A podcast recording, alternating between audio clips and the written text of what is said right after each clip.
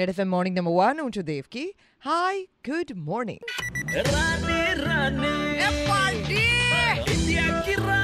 આપણે પોતે રાની રાની ઇન્ડિયા કી રાની તેરે સાથ હર મોર્નિંગ નંબર દવાઓની અંદર સીસુ વધારે હોય કે પછી તમારા ખોરાકની અંદર સીસું વધારે હોય કોસ્મેટિક્સની અંદર સીસું વધારે હોય સસ્તા વાસણો વાપરો જેમાં સીસું વધારે હોય એને કારણે હેલ્થના કયા કયા નુકસાન થઈ શકે એના વિશે આપણે વાત કરતા હતા. ત્યાં જ પ્રોફેસર જયંત જોશીનો ફોન આવ્યો અને મારા તો સ્કૂલમાં શિક્ષક રહ્યા છે પણ બહુ જ રેગ્યુલર રેડ એફએમના લિસનર છે.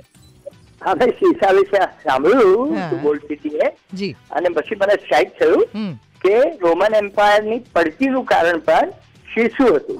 ઓકે.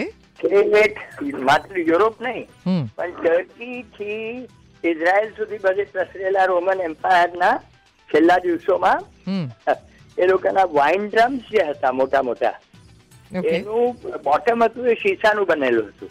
ઓકે અને એ લોકો પીતા પીતા એટલા લિસ્ટલેસ થઈ ગયા. હમ. યુ નો કે એક વખત તો એવો હતો કે એમના દરબારમાં આપણા આસનોને બદલે બેડ્સ રાખવામાં આવતા. ઓ દેટ બીકમ સો લેથાર્ટિક ઓ બાપ તો ઘણા દિવસ ચાલ્યું એટલે થોડુંક આમાં એક્ઝાજરેશન હશે પણ let played a part in their fall oh my god અત્યાર સુધી આપણે ક્યારે આ મુદ્દા ઉપર વિચાર્યું નથી.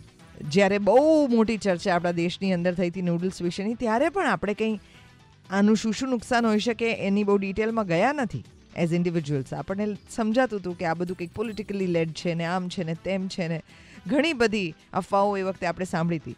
પણ મૂળ શું નુકસાન થઈ શકે એવું જો અત્યારે સાંભળ્યું છે અને જો સમજાય છે, તો એટલીસ્ટ ધીઝ બેસિક થિંગ્સ સસ્તા વાસણો ખરીદવા, સસ્તા કોસ્મેટિક્સ ખરીદવા, એમાંથી તો બચી શકાય. અને આપણે જે પણ બહારથી ખાવાનું તૈયાર ખરીદીએ છીએ કે જેની પાછળ ડિટેલ્સ લખેલી હોય છે કે આની અંદર શું શું ભેળવેલું છે, એની માત્રા પણ વાંચી લેવી કામ લાગે. Red FM morning number one હું છું દેવકી પ્રજાતર